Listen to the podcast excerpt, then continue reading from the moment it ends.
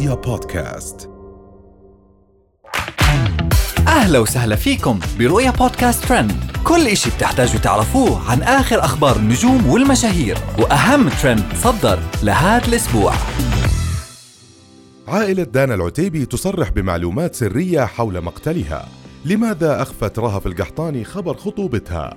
نجاة عبد الله التركماني من حادث خطير وفيديو يكشف عن احتراق سيارة بالكامل. حقيبة سفر تمشي لوحدها. أثارت وفاة الناشطة السعودية دانا العتيبي ومقتلها على يد زوجها الأمريكي الضجة على مواقع التواصل الاجتماعي بعدما خرجت والدتها وشقيقتها في لقاء على أحد القنوات الأمريكية حيث صرحوا أن ابنتهم منفصلة عن زوجها وحامل بالشهر الثالث إلى أن المشاكل بينهم تفاقمت حتى وصلت لأنه يطعنها في الشارع العام على الطريق السريع وبعدها يطعن نفسه وهو بحالة صحية حرجة الآن.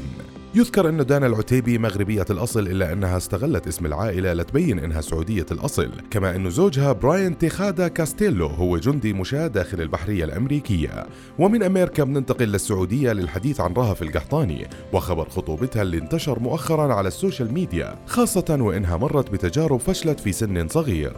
لتنشر بعدها فيديو على سنابها الشخصي صرحت فيه أنه ما تمت خطوبتها وإنها ما وافقت على أي أحد تقدم لها. وأكدت رهف أنه سبب رفضها للزواج حاليا هو إنها بتحاول تقضي أكبر وقت مع والدها وانه ما لقت الشخص اللي بيستاهل وأضافت إنه تجربتها السابقة في الزواج علمتها التريث وعدم التعجل في الأمر. ومن خبر خطوبة رافي القحطاني بننتقل للفنان الكويتي عبد الله التركماني واللي نجا من الموت بإعجوبة بعد تعرضه لحادث سير خطير أدى لاحتراق سيارته بالكامل.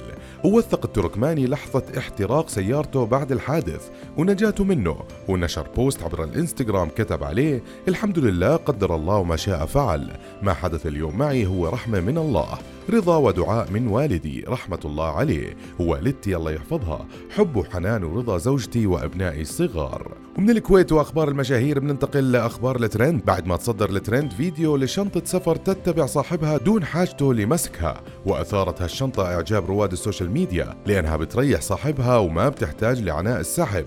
وتراوحت التعليقات والتغريدات على الموضوع ما بين معجب بالشنطة وما بين التعليقات الساخرة وكتب أحدهم طب لو شافت وحدة لابسة نفس عبايته تلحقه؟ وكتب آخر متعبة أكثر من اللي إحنا ندفها كل شوي بجلس أشوف هي تمشي وراي ولا لا؟ معاناة.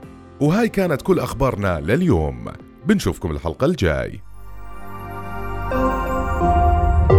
رؤيا بودكاست.